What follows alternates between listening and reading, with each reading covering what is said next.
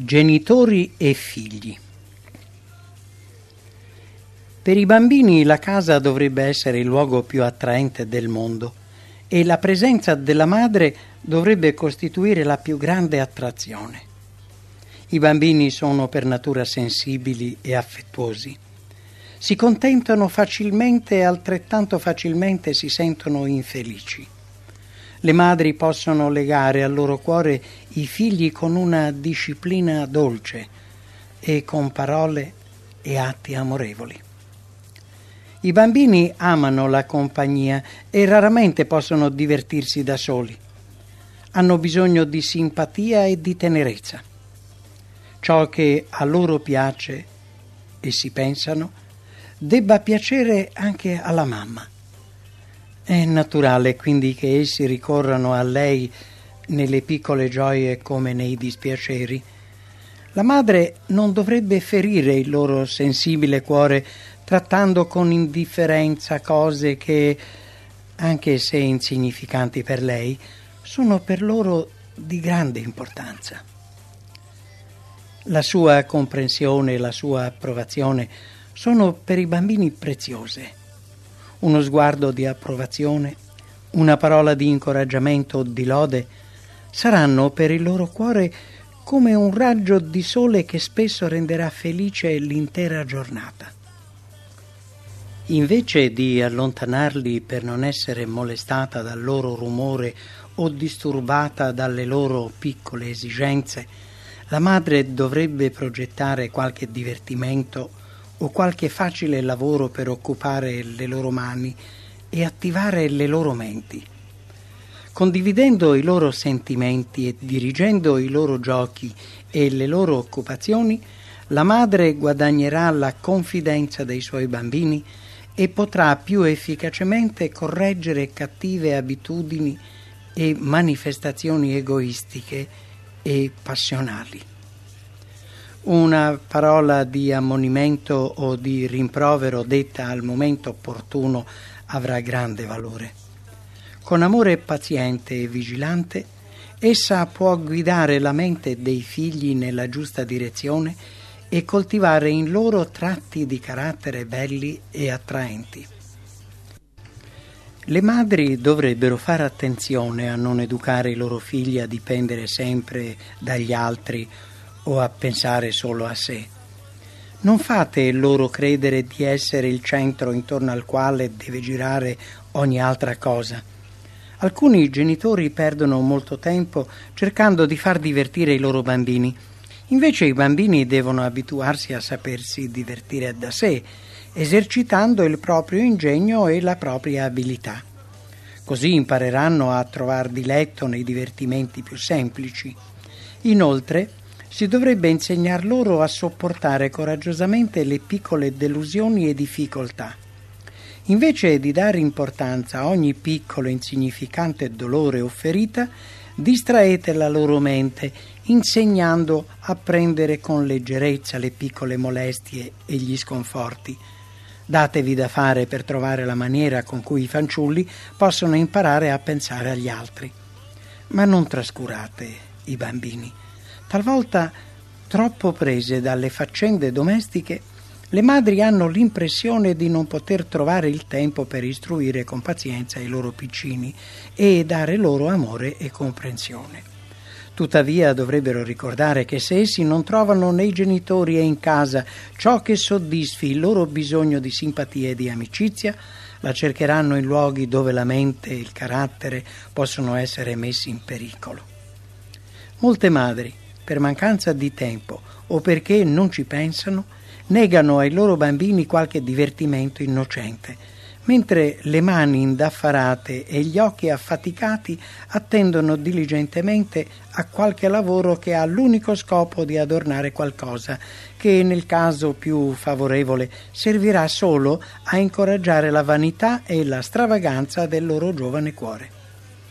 Quando i fanciulli si avvicinano all'adolescenza, questi esempi avranno come conseguenza l'orgoglio e l'indegnità morale. La madre si rattrista per i difetti dei figli, ma non si rende conto che la messe che miete viene dal seme che lei stessa ha seminato.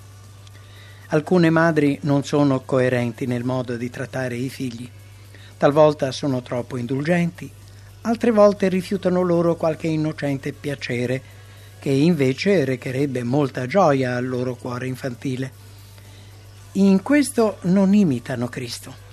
Egli amava i bambini, comprendeva i loro sentimenti e simpatizzava con loro nelle gioie e nelle difficoltà. Il marito e padre è il capo della famiglia.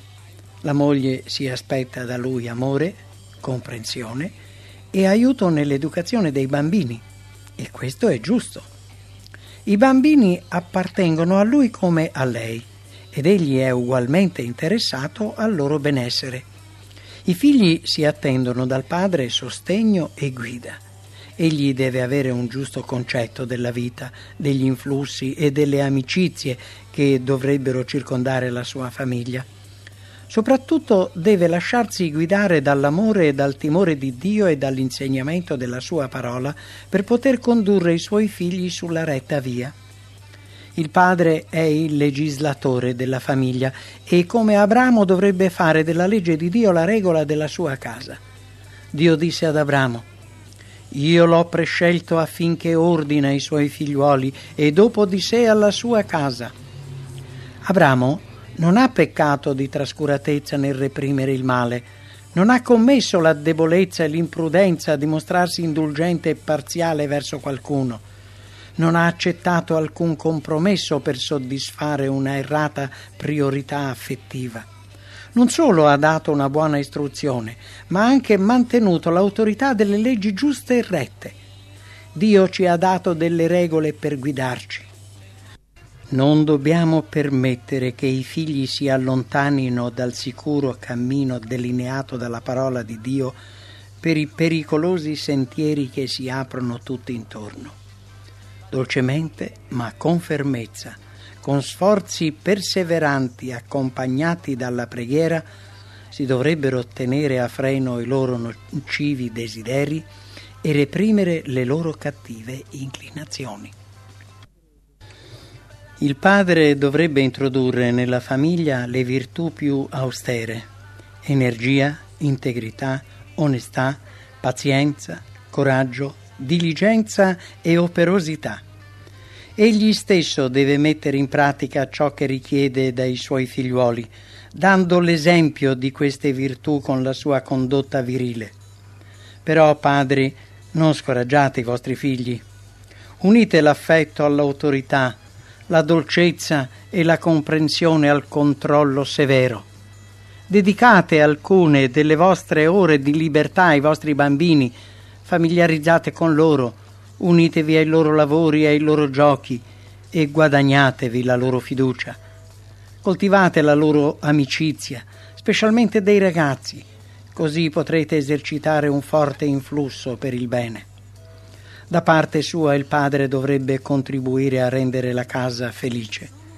Qualunque siano le ansie e le difficoltà che incontra sul lavoro, non dovrebbe permettere che queste adombrino l'atmosfera della famiglia.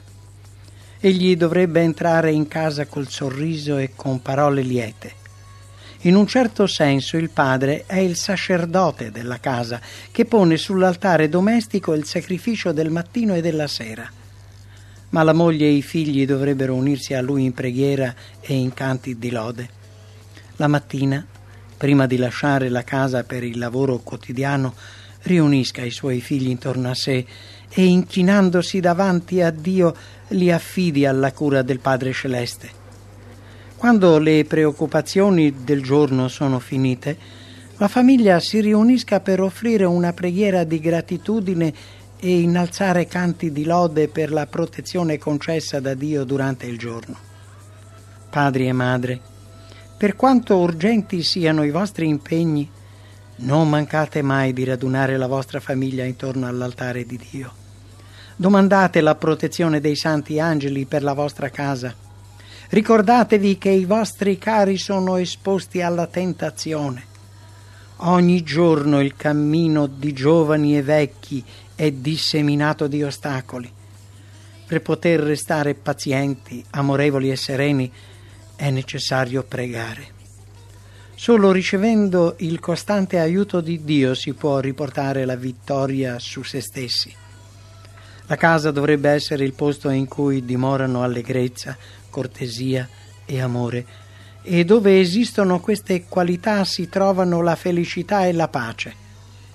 Possono sopraggiungere delle difficoltà, ma questa è la sorte dell'umanità. Per quanto il giorno possa essere fosco di nubi, la pazienza, l'amore e la gratitudine devono mantenere nel cuore la luce del sole. In tali case dimorano gli angeli di Dio. Il marito e la moglie cerchino di procurare la reciproca felicità, non trascurando mai le piccole cortesie e gli atti gentili che rallegrano e illuminano la vita. Tra marito e moglie ci dovrebbe essere una perfetta confidenza dovrebbero considerare insieme le loro responsabilità, lavorare insieme per il supremo bene dei loro figli. Non dovrebbero mai criticare le idee l'uno dell'altra davanti ai figli o mettere in dubbio le opinioni l'uno dell'altra. La moglie faccia attenzione a non rendere vana l'autorità del marito verso i figli e il marito porga una mano alla moglie dandole dolci consigli e amorevoli incoraggiamenti. Non si dovrebbe permettere mai che una barriera di freddezza o di riservo si innalzi tra genitori e figli. I genitori cerchino di conoscere bene i figli. Per comprendere le loro disposizioni dovrebbero penetrare nei loro sentimenti, inducendoli a dire ciò che hanno nel cuore. Genitori, fate vedere ai vostri figli che li amate e che fareste tutto ciò che sta in voi per renderli felici. Se lo fate, la necessaria disciplina avrà un peso molto maggiore nella loro giovane mente. Quando date ordini ai vostri figli, fatelo con tenerezza e comprensione, ricordando che i loro angeli nei cieli vedono del continuo la faccia del Padre che è nei cieli. Se desiderate che gli angeli compiano per i vostri figli l'opera affidata loro da Dio, collaborate con essi facendo la vostra parte.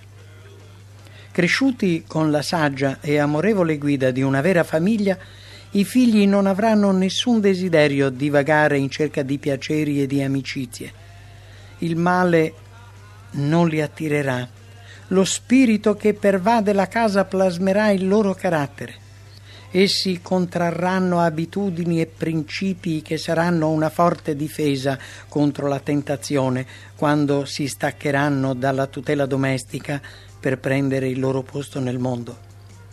I figli, come i genitori, hanno importanti doveri da compiere in casa. Dovrebbero capire che fanno parte dell'azienda domestica. Sono nutriti, vestiti, amati e curati.